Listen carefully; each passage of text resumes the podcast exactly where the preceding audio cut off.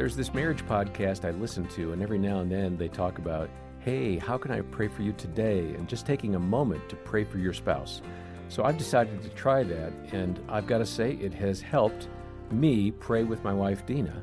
And I'm so glad we get to talk a little bit more about praying for your spouse, especially during stressful seasons, with Greg and Erin Smalley, my colleagues here at Focus, who offered that wisdom. It was here in the studio that I remembered the first time you said that, and you've gone back to that to say, our little connections through the day begin in the morning optimally when I say, what's one thing I can pray about with you today? And all I have to do is look at Dina, put my arm around her, say a very short prayer, and she feels connected. It's wonderful. And you all know we're going through kind of a stressful time right now. It's really important to do that on a regular basis for me.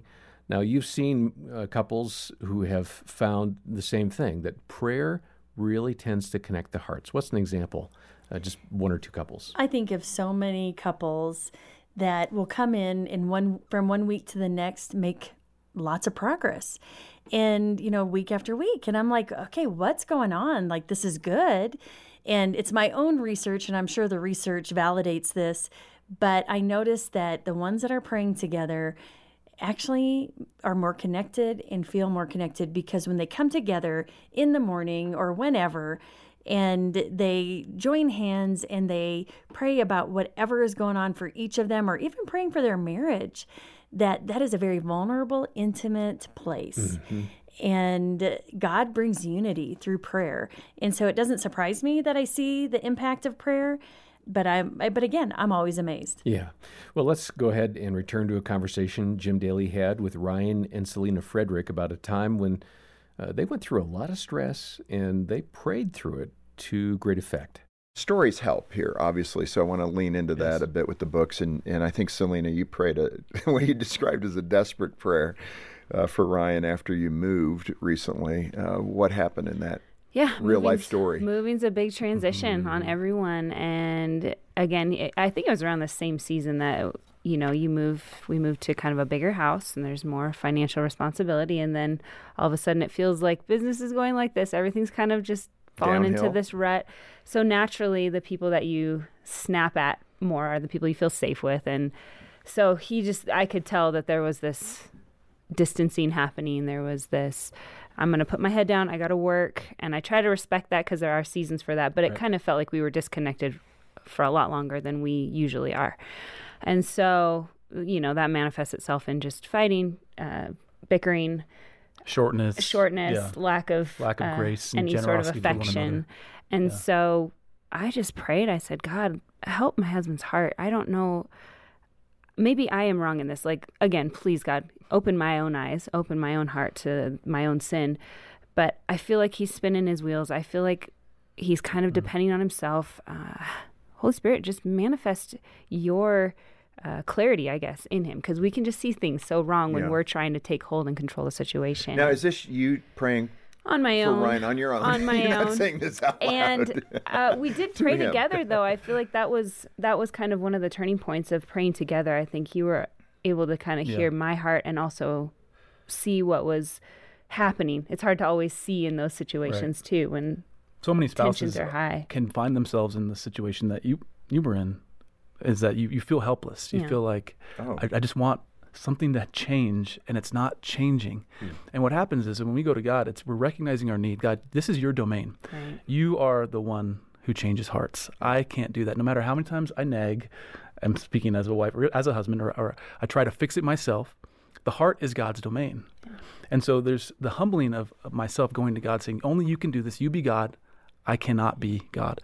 Then I think as we pray for a spouse who, we want God to move, we start to empathize. We start to actually have more compassion toward one another. And that to me has been one of the most radical things in our relationship. That's a great outcome of that. Yeah. And, perhaps we didn't say this disclaimer, John, at the top, but we're talking about regularly healthy relationships here, not where there's severe trauma in the marriage. And in those cases, you need help, pastoral help or counseling. And we would encourage you to call Focus. So we don't want to diminish.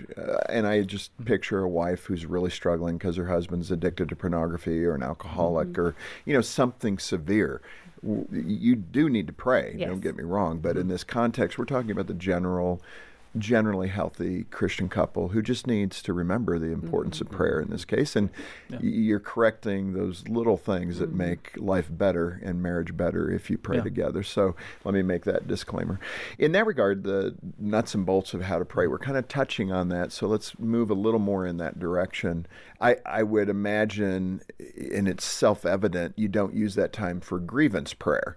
Lord, if only Ryan were better at this and ... I mean, that's not what you're saying at all. That's not the spirit of a healthy prayer to the Lord. Right. No, it's, again, the orientation of a prayer is one of, God, you are God, and I am not, and I need you to act as God in my heart, in my spouse's heart. I'm stricken by, in Matthew 6, Jesus is instructing us on how to pray, and he starts with, don't pray like these two groups of people. You have the Pharisees and we have the Gentiles, right? The Pharisees would try to be loud and they would try to show off their skills in praying, and the Gentiles would just heap up words to try and, basically say, by my many words, God will now answer my prayer. Jesus says, no, instead pray like this. Simply pray in secret, pray with few words.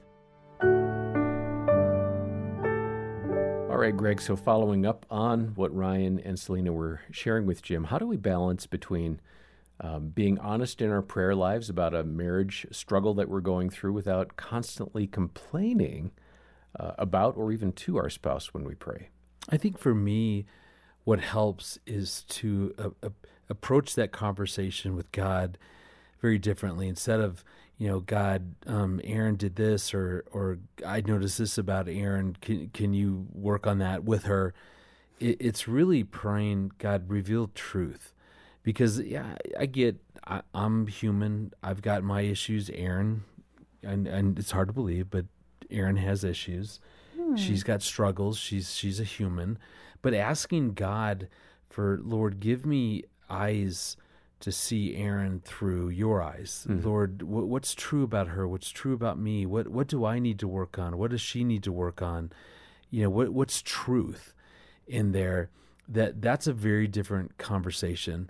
I mean, otherwise, if all I'm doing is saying, God, can you help her do this?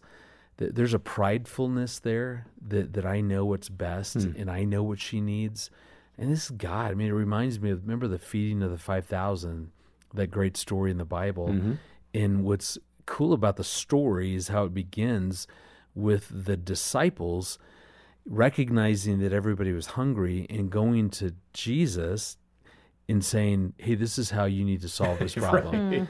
And I think it's human nature, when we see an issue or a problem that we're convinced we know it's best and I know what I would do. And so, God, why don't you work this out with Erin? Versus just that humble posture of going, God, I'm frustrated and I'm hurting. There's some things that are going on that are causing some hurt and pain. Lord, but I trust you, and I know you've got Erin, and I know you're working in her, Lord, so why don't you deal with me, Lord? What do I need to deal with? And there's a way in which when we pray for truth, his truth, that God delivers that. And then I'm in a very different spot. Now I'm not trying to control or manipulate Erin based on what I think needs to happen. I'm willing to let God do that and really focus on me. And our Heavenly Father usually has better plans in mind than me. So, well, you might be inspired by this. I hope so, to see the power of prayer in your marriage. And the two books that we recommend as starting points, if you're not in a regular pattern of praying with and for your spouse, are by Ryan and Selena Frederick. They're called Prayers for My Wife and Prayers for My Husband. And they're available for your donation of any amount to the Ministry of Focus on the Family today. We're listener-supported, and your investment allows us to reach couples around the world through podcasts, radio programs, resources, so much that we offer. And so please, be a part of the ministry team. Donate today. We'll send those books to you as our thank you gift for joining the support team. And our free online marriage assessment actually does cover prayer in one of the elements of the assessment. Over 1 million people have taken this online marriage assessment. As I said, it's free. We'll link over to it in the episode notes. Invest a few minutes of time. I think it'll benefit you a great deal. Next time, Bob Lapine talks about persevering in your relationship. For now, on behalf of Greg and Erin Smalley and our entire team, I'm John Fuller, and thanks for listening to the Focus on the Family Marriage Podcast.